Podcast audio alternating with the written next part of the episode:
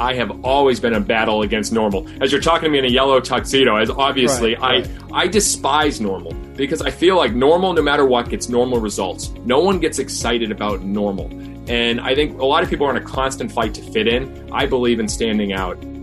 Welcome to the Ziglar Show, where we inspire your true performance. I'm your host, Kevin Miller, and in this show, you're going to get convicted on the need to stand out from the crowd. There are very few things, which you're going to hear this in the show, where you can honestly say you are the best, but you can always find a way to be different, and you must. So must I.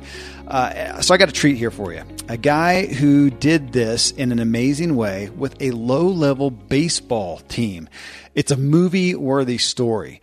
So I attended Social Media Marketing World in San Diego in early 2018. Saw this guy walking by in a bright yellow tux. I think you could have seen him from outer space.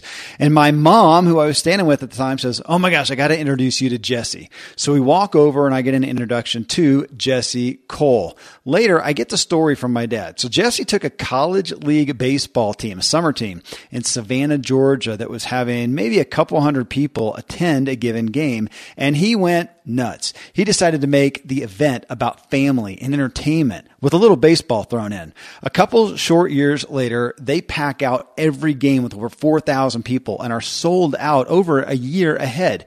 He, ha- he now has two teams and has more coming in the future. You'll hear that in the story as well. But it's an amazing and again, true story, kind of where the truth is stranger and far more glorious than fiction. He went from a nice living to going a million dollars in debt, living on ramen noodles. I mean, literally, that's the story. It's the consummate entrepreneur struggle we, we talk about so often but literally he's now poised to change baseball as we know it. So really, you've got to hear what is happening here.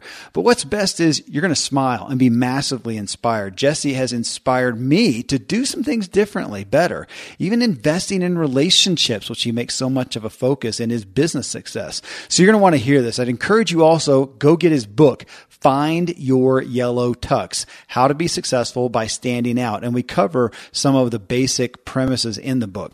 You can get it at findyouryellowtux.com or wherever you buy books.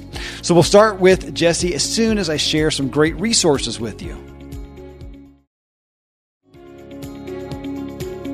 Okay, friends, so get ready to be informed and inspired by this discussion with Jesse Cole.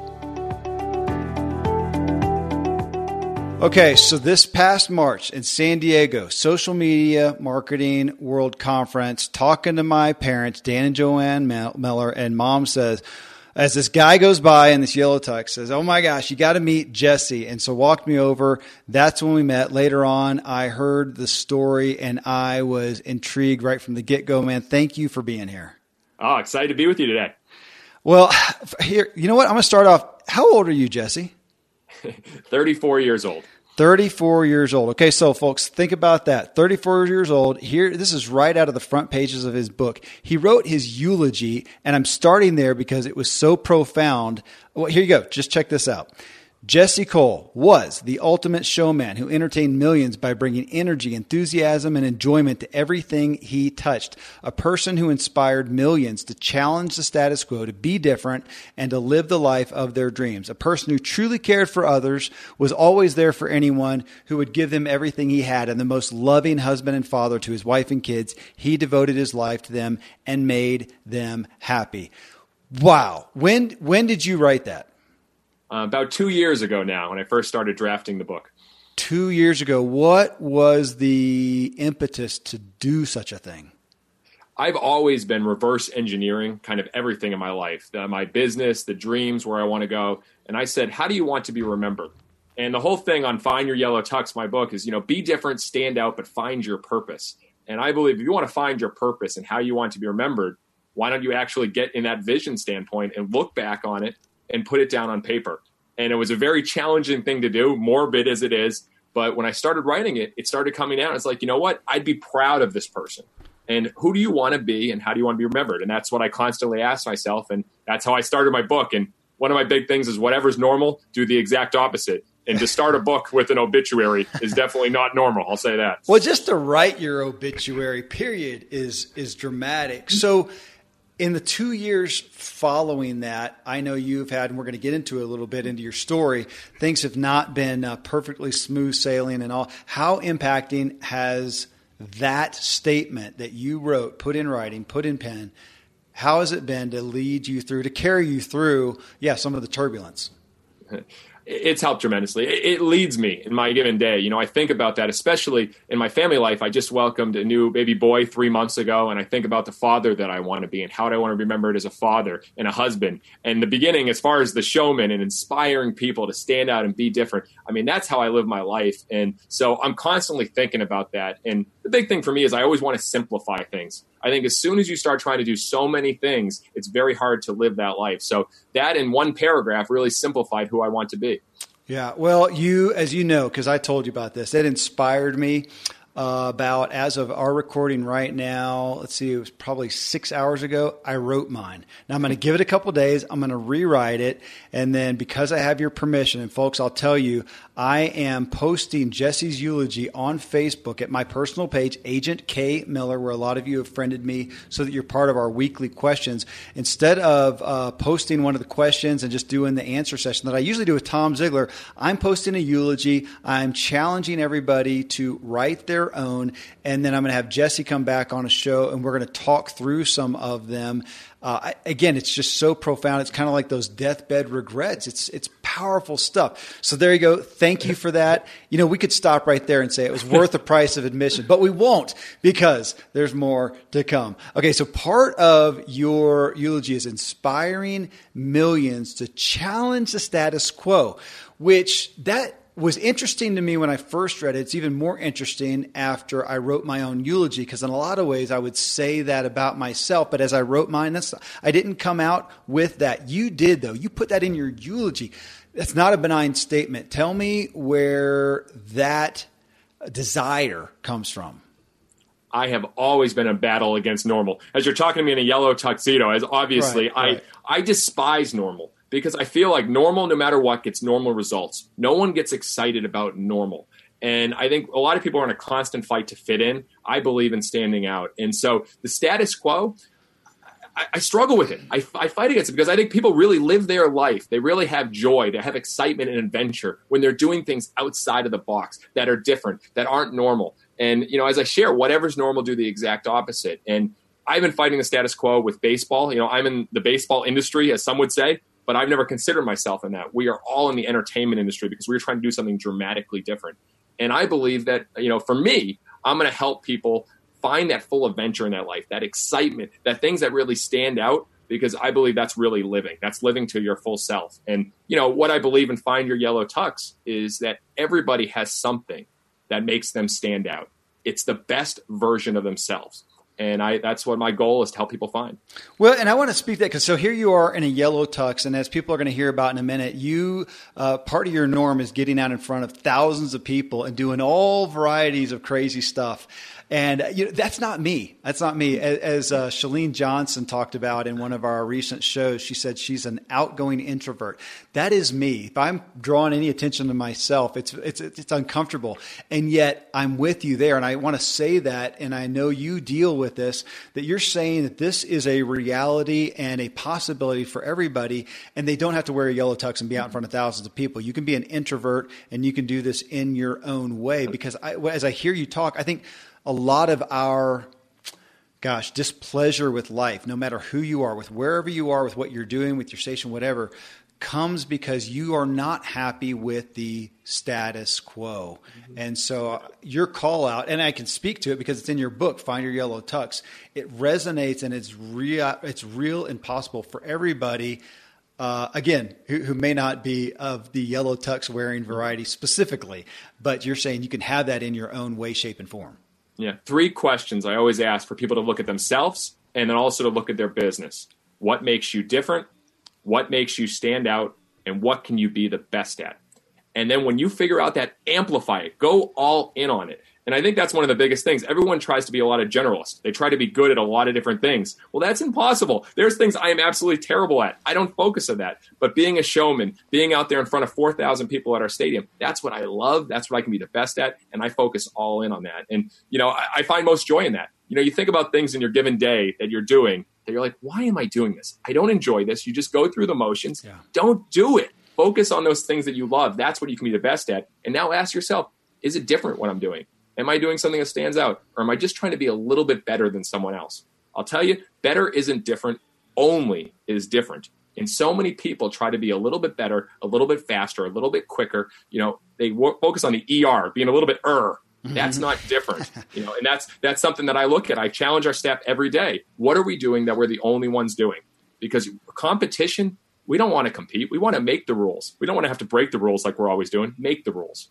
Uh, that man, you're you're being uh, very quotable today. I'm gonna have to pull a lot. I keep, I always do that my intro clips, and I'm gonna have to really, I might have to just do a lot of them here, folks. You're gonna hear a whole session. It's like the Ziglar version of Jesse Cole. We're gonna use lots of clips here. Well, I, now I want to get into your personal story, but I'm gonna vary from my norm a little bit because it's so profound to see what you've done. I want a little snapshot of what you've done the past couple years with your baseball team. And folks, uh, it does, this has nothing to do with baseball. This has to do with everything we've been talking about.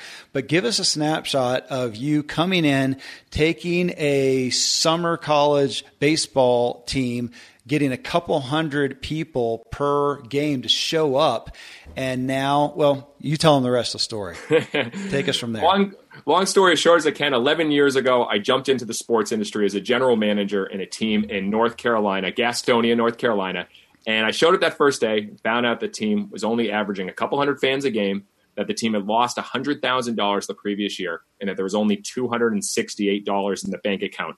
And we had three full time employees, and payroll was on Friday. So that was my first day. And I realized something really interesting there that the team had been there for seven years, but no one was coming to the games. No one really cared. And I said, hmm, it's pretty good baseball. It's not the top baseball, but it's good baseball. No one's coming. And I had that realization that, hey, we can't be the best baseball team in the world. We can't be necessarily the best in concessions. We can't be the best at a lot of things, but we would be the only one that focuses nonstop on entertainment and creates a circus like atmosphere. So back to 11 years ago, we started having dancing players, grandma beauty pageants. We started, I started getting the dunk tank every game. I mean, it was an absolute circus and attendance skyrocketed. So then the story really took a, a crazy turn when three years ago we decided to come to Savannah, Georgia. And there was professional baseball there for 90 years, professional. And now, so everyone knows we're not professional. Set the tone here. There's Major League Baseball, Triple A Baseball, Double A Baseball, High A, Low A, Rookie Ball, Independent Ball, top level college, and then there's us down here. So we are not definitely the highest level of baseball. But somehow the city uh, was open to us coming in because professional baseball had failed there. Mm. They didn't draw fans, and they said they needed a new stadium to be successful. So they left. We showed up on October 5th, 2015. The phone lines were cut, the internet lines were cut, and literally we showed up and worked on a picnic table, and it was a struggle. And long story short, within three months, we ran out of money. We had to empty out our savings account. My wife and I had to sell our dream house, mm. and we were sleeping on an airbed in the decrepit, worst, nastiest place I could even imagine. And that was less than three years ago. And from that point on, there's a longer story, but we figured out how to create attention, how to go all in on the entertainment. And since then, we've sold out every single game the last two straight seasons, and we have a wait list in the thousands. And it's been a wild ride, um, but that is the Spark Notes version of the story. Well, one of the things that I thought of when I first started reading the book that you later then addressed is I'm thinking, okay, but these guys who are playing baseball, they still think of themselves as athletes. They're there. I'm sure some, you know, many of them, most of them, all of them. I mean, they're serious. They want to perform well. They're practicing. They want to do well. And then you come in and say, okay, guys, I'm going to give you guys dance lessons or have those taught to you, which you did. And sure enough, so I'm sitting here thinking, come on, that can't have just gone over perfectly well. And you talk about that right off in the book that you had one of the main players who said, no way. He started in doing it. He said, no way, I'm out. Forget this. And then the ones who did became such stars of the game that that guy came back, jumped in, became one of the main guys, best dancers, and went on to be, or, or, or added that, I don't, I don't know, to be a, a male model. Uh, but in that story, then, so you've got these guys I, I, guess I want you to clarify as much as you have made this about entertainment and doing crazy stuff and funny stuff. I mean, those guys are still there to play ball. And as we first talked, uh, gosh, a week ago or so, you had just about won the state championships. Is that right? we had the best record in the league, and so right. we had the best record in the league, number one seed, and we went to the semifinal and lost that. But yeah, the first, the last three years, we've had the best overall record. That's incredible. So this has also parlayed into some good sports too. I mean, these guys are playing well. Well, what comes first? And I think that's the big thing. I talk about standing out a lot, but again, what we've realized that we can be the best at is providing the ultimate fan experience. Yeah. And here's a here's a little secret. We believe our biggest fans aren't the guests that necessarily come into the ballpark. Our biggest fans are our own people, our employees, our players, our staff, our game day staff. So we want to provide the best ultimate experience for them. So I'll tell you what we've learned. We don't focus on the baseball, but we focus on literally providing the best atmosphere, selling out the game every night, making sure it's an absolute unbelievable place to play and giving them the best experience. And what happens is the baseball takes care of itself. When you know what business you're really in, everything becomes easier. And I ask businesses all the time, what business are you in? What business are you really in? We are in the entertainment business 100%. So we make that clear with our, our players and our staff.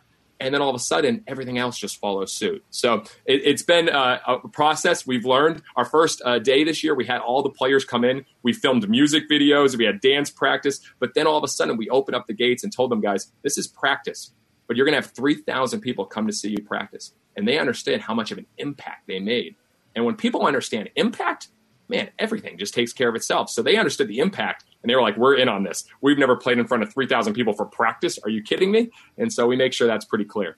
Well, for all you folks listening who are in business, which is the vast majority of you, I'll give a personal testimony. Tomorrow I have a meeting with my primary business partner. We're going to talk about just what you said there.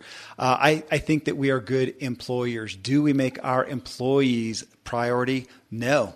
That is not my natural inclination, man. I'm looking out and looking at the big vision we have out there, and I'm going after that. I want them to do their jobs, and uh, for you to say our first effort is to are we creating the best atmosphere possible? And that second question, what business are we truly in, is a brilliant question. That would be man. That may be another that may be another Q and A show right there. That's viable. well, hey, I, I, I want to talk about you a little bit. I want to come back to your story. You know, I know that in your upbringing, your dad was into baseball he is who exposed you. So, uh, granted that. But in regards to what you find yourself doing today, the business that you are in, the vocation that Jesse is to write that kind of a eulogy, what prepared you early on for that type of a pathway as opposed to, uh, you know, any, whatever else it could have been that you're now a showman? well, I look back and when I was a kid, you know, I was a pitcher and I loved being on that mound almost by myself out there pitching and you know really putting the whole everything on my shoulders. Um, I just love to be in front of people, and you know again this isn't for everyone. I love trying to make people laugh. You know, if, if you have someone that's a class clown, I tried to be that class clown. So for me, it was the getting attention, making people laugh. But really, you know, I, I realized what I loved. It was getting together with people. I mean, the reality is, I was an only child. My parents got divorced my father fought to get me, which was one of the best things that ever happened to me. My mother had some drug problems and issues, and I lived with my dad, but I was an only child, and I was by myself all the time. So as a young kid, I had this longing of just being around people.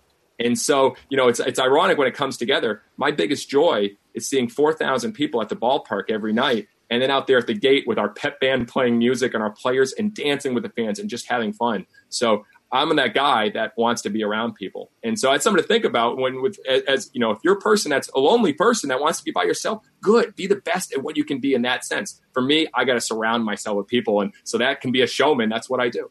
So I'm going to dig into that because as we talk about at where we're so much talking about motivation, what is the motive? What is that driving factor?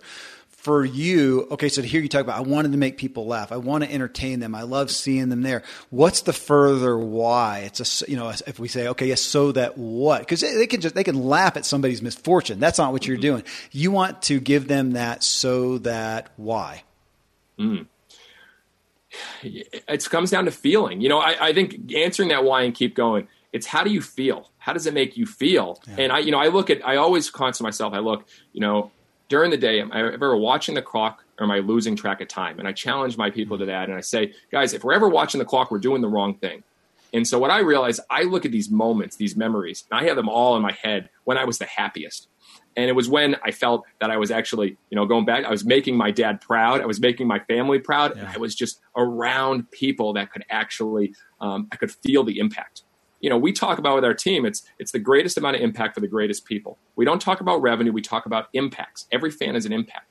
So for me, it's just always been that. Can I feel that impact? And when I feel that, when people hug me at the gates and they're crying, we have emotional stories in the ballpark that you brought my family together this summer. Uh, nothing else matters more. And so we constantly talk about purpose, purpose, purpose. It's not just about selling tickets. It's not about selling out the games. With our staff, we're talking about what is that impact that they're feeling every single day. And for me, it comes at the top. I make sure I share that over and over again what's happening. So that's all that I'm looking at. I mean, I try to simplify it. I don't know those that deep, deep why, but I know how I feel when a, when a, a gentleman comes up to me at a game and says, "I haven't talked to my mother in years, but your games brought me and my mother together. We sit together at every game. She's never had so much more fun. Your games have helped bring together our relationship.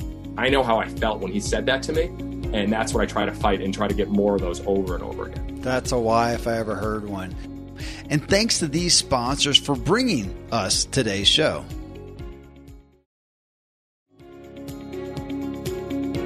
Man, when we talk about motive and purpose, both of which you just talked about there, you did briefly touch on the story of going after these initiatives, selling your dream house, uh, going into the junky uh, apartment or whatever it was on an air mattress.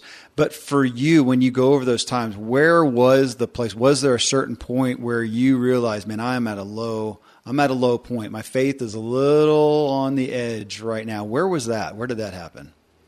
well, it was it was January fifteenth, two thousand sixteen. See, okay. dates actually stand out to me. Um, that was a date that I was at my best friend's wedding, and it was at four forty five in the afternoon on a Friday.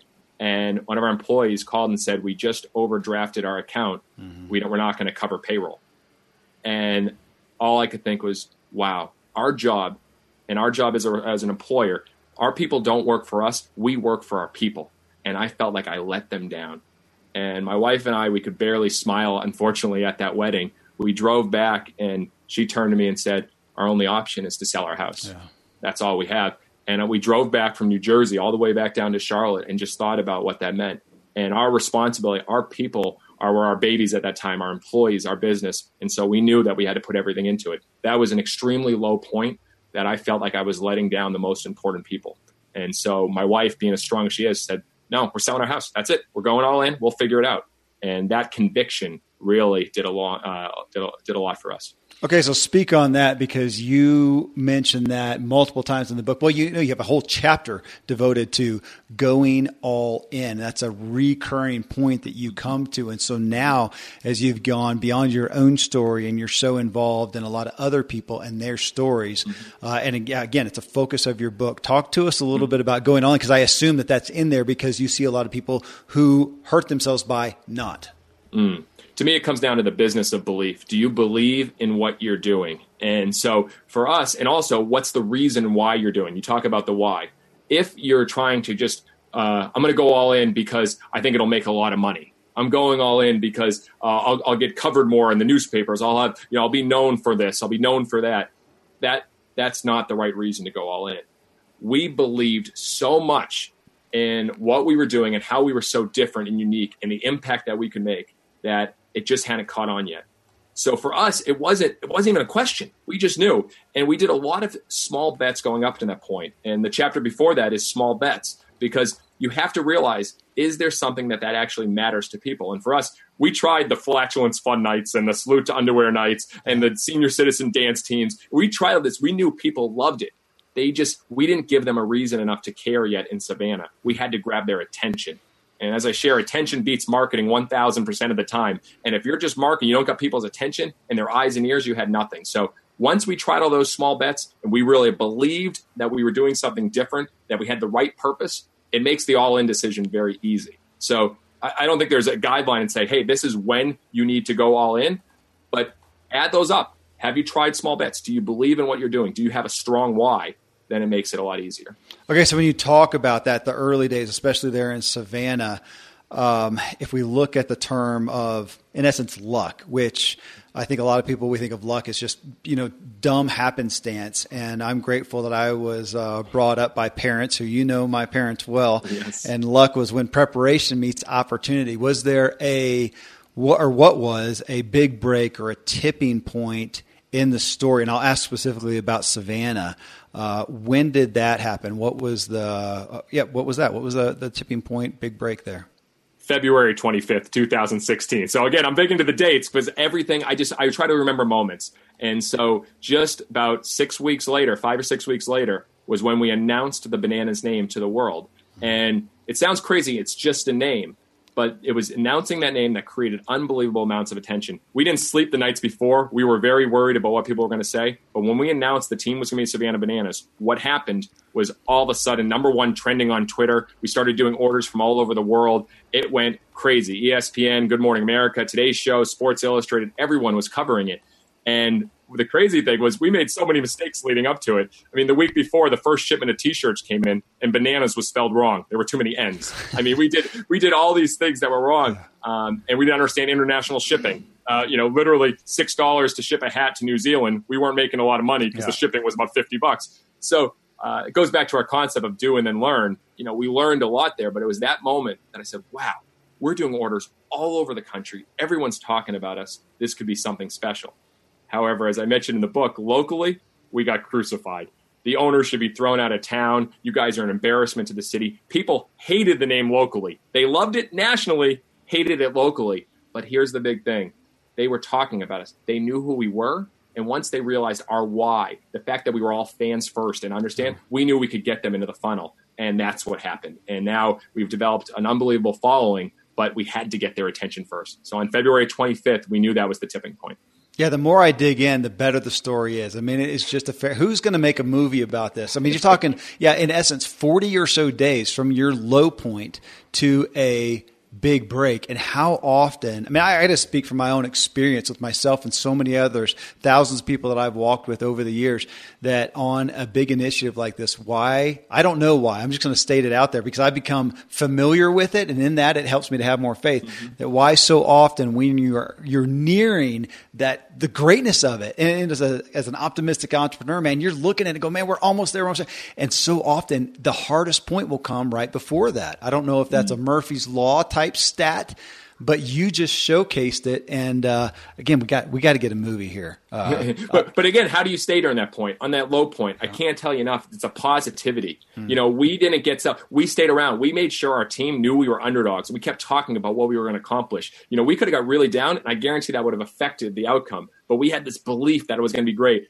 and we built the whole team together, guys no one's expecting us to be successful. Yeah. And we talked about that. We said we can do this together. And when you build something unifying, it's unbelievable what's happened. And you know, in three years, we've had zero turnover. And as as uh, your dad mentioned in one of the books, the turnover for millennials is literally every 13 months, someone under 29 years old, someone they're leaving a job. That's the statistic. I think a wisdom meets passion that Dan shares. We've had zero turnover because we built this together and we focused on them. And uh, it was a wild ride. I appreciate trying to do a movie. It, w- it, would be a fun one, I'll tell you that. It would be a fun one. I'm thinking of Field of Dreams and The Greatest Showman, both. We got to combo those. That's your story right there. And folks, on that again, uh, shameless promotion. Find your yellow tux. Uh, the book, you get the story and you get the details. It's a great story. If you just like a good read, do it for that. But it does have so so much meat in it. And I actually want to hit on a few things there. Your three primary aspects that you talk about amongst the story is yellow tux yourself, yellow tux your business, and yellow tux your legacy. So I want to start off with that the yellow tuxing yourself. Now, we all, I think, are familiar with uh, having our business stand out, having a brand, having a differentiating factor, a USP, a unique selling proposition, and on and on and on and on. So we understand that. But when you're talking, you're, you start off with yellow tuxing yourself. I don't think that that is a common perspective people have. So tell us what you are getting at there you know it's it's what what can you be the best at what do you what do you what do you dislike what are you doing during the days that are just absolutely frustrating you i think so many people on a given day they're fighting fires they're fighting their firefighter fatigue they brag about how busy they are you know i challenge everyone to look at their given days And for me, it started with a mirror moment. And I think this actually parlays into the business as much as anything. When I realized in the business sense what frustrates people, and I call this a mirror moment, what frustrates you about the industry you're in, what frustrates you about the business that you're in, and put yourself in the customer's shoes. When I realized all that about business and baseball, that it was long, slow, and boring, I started to think more of all these things that I would love to do. So you can even have a mirror moment for yourself. You know, what are you doing right now that's frustrating you? What are you tolerating? What are you upset in a given day? And now think about where do you light up? Where do you lose track of mm-hmm. time? You know, I mentioned in the book the Saturday morning test. On a Saturday morning with nothing to do, what do you want to do? And think about that. A lot of those can turn into a passion and something that you believe in. So uh, for me, when I don't, I never feel like I'm working. If I ever feel like I'm working, I'm doing the wrong thing. Yeah. And that's a, that's a, that's an interesting thing. But so that's that's for me. That's where I started, and I realized I could not be the best at a lot of things. Operations at the stadium, I am the worst at putting up signs. I am terrible in the concession stand. Good luck, get me out of there. But what I could potentially be the best at is on the field, getting people excited, interjecting with fans. So that that's that's where I started, and I just share my journey to think about for where should people start and think about that nine to five, whatever their job is. What are they doing that they're just really frustrated and they're hating? Because they're not going to put out great work. They're not going to be the best at that. And so that's what I try to narrow down the focus. Don't try to be a generalist. Be very strategic on what you're doing. Let me. I want to. I do want to round because it's just such a rich perspective when you talk about that Saturday morning moment. That when I, because I when I read that, I thought, okay, what do I want to do? Saturday mornings are a creative time with me. I just spend a little bit of time thinking creatively about some business, business or maybe family. Those are my two muses. Um, but a lot of times, from a, a uh, physical perspective, I'll go and do some woodwork stuff, and I'll look at something that I want in my home. We have wood on our, our uh, forest. I have a wood mill, and I create stuff on our home. But I don't want to do that. But the point, the dig deeper, and this is what I'm going to point out for everybody. Think a little bit deeper than the actual activity you may be doing. What I'm doing is I'm creating, I'm building something to solve a problem or fulfill a desire. That is my life. That is part of my eulogy, uh, yes. right? Going back there. So, so dig deeper when you look at that. I love the perspective of that. Well, yellow tuxing yourself, again, I, I like that. Folks, you got to read in and dig in more to that because that is one that's missed a lot. We usually skip over that and go to the business. I don't think you can do the business part of it well until you've done yourself. So let's jump to that though. Yellow tuxing your business. You are a flagship for having done that to a dramatic degree. But tell us what some of your key aspects that you want to pull people to on yellow tuxing your business. What are those? Hmm. You know, it's funny. I actually just recently did an obituary on the business. Oh, as crazy as that's so, excellent. So I did it on uh, I did it on myself, and then I did one on the business because again, how do you want your business to be remembered? You know, looking back that, and and I actually had it uh, had our business going. I wrote it 150 years ahead of the time, and because if you know, the circus only lasted 146 years. Yeah, yeah. So I actually made what we're going to develop uh, dying out in 150 years. So that's somewhere I started. You know, even if you're not a business owner, an entrepreneur, if you're part of a business, you know what is your role? What are what you're doing? How does that want to be remembered? And again, think about the business you're in. I've said this before, but it's the mirror moment. What frustrates people about the industry? I'm about challenging that status quo. We realized baseball was long, slow, and boring for many people. We realized a big thing. You know, look at every part of the business. For biz- for baseball, people hate. I think that uh, you get nickel and dimed. You go to a stadium, any stadium in the world, you pay ten dollars for this, eight dollars for a soda, five dollars for a burger, six dollars for this. Just keeps going on. So we said that frustrates us as a consumer, yeah. a customer. So we developed our all you can eat tickets. Every ticket includes all your burgers, your hot dogs, your chicken, your soda, your water, your popcorn, your cookies, and your ticket for $15. So we literally try to think about how do we go backwards with that and create that. So even if you're in a spot, tiny spot in your industry, whatever it is, whether you're answering phones, whether you're doing that, what frustrates customers, what upsets them as an overall in the industry, and now do the exact opposite and that's that's how we look at the business. That's the lens. Every event you know i mean look at i mean literally a food truck festival we're doing one in a month and it's getting tons of publicity because we're the first ever all you can eat food truck festival. Most people hate you know you stand in line you pay $10 for yeah. an item. So we said all right what can we do that would not frustrate people that they don't have to pay $10 and $10 only get two items? No you get to try all the items for one price. And so that's the lens that we look at everything. Again not just being better being only and thinking that. So that's how I challenge everyone to look at their job and their business. It's a little complex, but if you simplify it to that, it makes it a lot easier. Yeah, I'm coming to that food truck thing. All right, that's that's brilliant. Well, so the next one is Yellow Tux Your Legacy, and um, I would ask you to share as much as you will about well you know what start off by just giving us a premise for everybody that's relevant but i do want to hear because it again is an amazing story what you some of what you have a vision for in your own endeavors right now. You've got a legacy that you're already looking at in front of you. Uh, but tell us give us some of the aspects of yellow tuxing your legacy that everybody can understand everything changed for me in 2011. So I was in the industry just having fun. I mean, doing ridiculous promotions. I'm world's largest pillow fights, dig to China night, where we actually buried a one way ticket to China in the infield dirt and we let people dig for it. We'd get them to China, but we weren't going to give them a hotel or get them back. I mean, we came up with ridiculous things. Um, we were doing having so much fun. But I realized there was still something out there. Like, why are we doing all this? And ironically, I was at a conference and I saw Simon Sinek's video, uh-huh. you know, how great leaders inspire action. I left the conference in the middle of it watched it over and over again, started taking notes and trying to figure out what is, why are we doing this? And ironically, it was just about a month later that we were getting ready to hold a salute the troops night uh, at our ballpark to honor the troops. And a local young man, 21 years old, Nick O'Brien, who was everything in our community, popular in high school, and went over to Afghanistan and was uh, killed, you know, on, in, in, all his overseas. And it was a very tough thing for our community. And as he was fighting for our country, he died. And so all of a sudden, our intern who knew him said, We got to do something. And I agree. I was like, We got to do something for the family. And so what we did is on that salute troops night, we brought the mother, the father, the grandmother, the sister, the girlfriend. We all brought them to the stadium and to do a special tribute. We stopped the game in the first inning. We had two Marines come out and present a jersey with his name on it to the mother and the father and the family. And at that moment, we had everyone in the stadium standing, 4,000 people, and you could hear a pin drop. It was 100 degrees outside, and I had goosebumps. And I was sitting there, and it was just this really special moment. And all of a sudden, the mother walked off as we finished the two minute tribute that we read for them and gave me the biggest hug. The mother just gave me the biggest hug I've ever received. And at that moment, she didn't even let go. At that moment, I went into my office and I lost it. I got extremely emotional. And it was then that I realized why we were doing what we were doing. We brought the entire community together and we treated them like a family. We cared for them and it was something special that you couldn't see anywhere else. And whether it was emotional like that or bringing everyone together to have really fun moments, that's why we're doing what we're doing. And it was one family that night. So it was a really special moment. So back at that in 2011, I realized why we were doing what we were doing. And that's guided me ever since. How can we bring more people together to create these special moments that unite people? And so literally that's that's been our guide. And so I've understood that why as we grow our business and the business is taking care of itself. So when I look at the legacy, you know, of the business, I believe that's what we're doing. And ultimately for me, how can I inspire those people? How can I bring them together? And uh, that's that's been driving me since.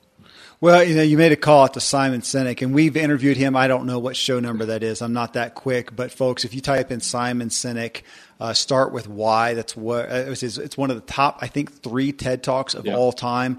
And like you, the first time I heard it, I bought the book right on the spot, and it has been a consistent rudder for everything. So, as much as you will, you have some visions for. You've got two teams. You're having a blast. You guys are successful, but I, I know your sights aren't stopped there. Matter of fact, you said you couldn't talk. I think it was tomorrow or the next day because you are uh, going to check out another stadium. So, uh, what will you share? Tell us what you're looking at in a bigger picture. I'll give you the biggest tease I can right now. All right, that's what I think. Yeah. We, we believe still with the game of baseball, there's challenges. And this again goes back into that uh, understanding what the best possible experience for fans is. We've sold out every game. Tickets are on StubHub. You get literally, there's scalpers outside the games for college summer baseball, which I still don't understand. Yeah. Yet people are still leaving early and we put on a show. I mean, literally, I mean, the Banana Nana senior citizen dance team. We have a pep band. I mean, it's an absolute circus. A breakdancing first base coach who does the moonwalk in the middle of the game. It's wild, but people are still leaving around the sixth or seventh inning. We right now, I believe this that baseball represents a hot dog stand, and right now we are unbelievable at the condiments, mustard, relish, ketchup. We put on a show. Our condiments are great, but the hot dog still needs work and that's baseball. If we're selling every game and people are still leaving, they don't want more. We need to figure out how to change the game and make it more exciting. So in the next 12 to 24 months, we're going to look to dramatically change the game of baseball and make it 100% about entertainment, fun, and excitement for the fans. Because that is our big goal. How can we be the most fan centric company in the world, provide the ultimate fan experience? we're missing out because baseball's still hurting us. So that's a tease. We'll be looking at that in the future, and uh, hopefully we'll be able to share what we're doing. Well, right off the bat, it feels brilliant because when we look at business and we look at some of the stories that those of us who study business are involved know of companies who looked at changing times and they innovated and they're now kings, and the giant behemoths who didn't – uh, like IBM, we can point out, uh, are not there and they wouldn't change. So for you to tackle a national pastime, but to say, I'm devoted to making it stick be as popular as some of the others that have uh, morphed and changed to fit, man, I am I am with you. So folks, if you want to get behind that, again, go to findyouryellowtux.com and uh, give your support send money, do whatever you need to do. Uh, but uh, at least send money. Send, Never heard that before. Yeah, there you go. There you go. Uh, we're, we're a full service podcast. Uh, Jesse, man, thank you for letting us be a part of the story. I do. I'm there to support you, man. People need to hear this. And uh, it's a gift what you have done. You've brought joy to so many people there. Now you're doing it through your book, and I know it's going to be in a bigger way. Thanks for bringing me joy right here, right now, today. Well, thank you so much for the impact you guys are making. It's been fun to watch. Friends, I'm not even going to ask if you got value from this show. I know you did. So please let Jesse know. Leave a review in iTunes or Stitcher and tell him what you got out of this talk with him. Uh, again, you can get his book, Find Your Yellow Tux, at findyouryellowtux.com or wherever you buy books. I'll let you know what's coming up in our next show after I share these great resources. Okay, coming up next in show 604, let me start by saying you all are amazing. So many of you have friended me on Facebook at Agent K Miller and giving loads of amazing responses to these weekly questions. So I just thank you. Uh, this time, we listened to a clip from Zig Ziglar on having a positive mental attitude, and he brings up the issue of increasing your perform- performance regardless of increasing your knowledge, which begged a great question that I posted on Facebook. I said, For your current personal progress, do you feel right now you need to, one, learn new information to increase your skills and abilities, or need to, number two, improve your confidence, attitude, faith, motivation in order to increase your skills and abilities. We had just a tremendous response. Again, thanks to all of you. So, Tom Ziglar and I talked through a lot of these comments. Really intriguing. You're going to want to join us for sure. Well, till then, thank you as always for letting me walk with you as we inspire our true performance together.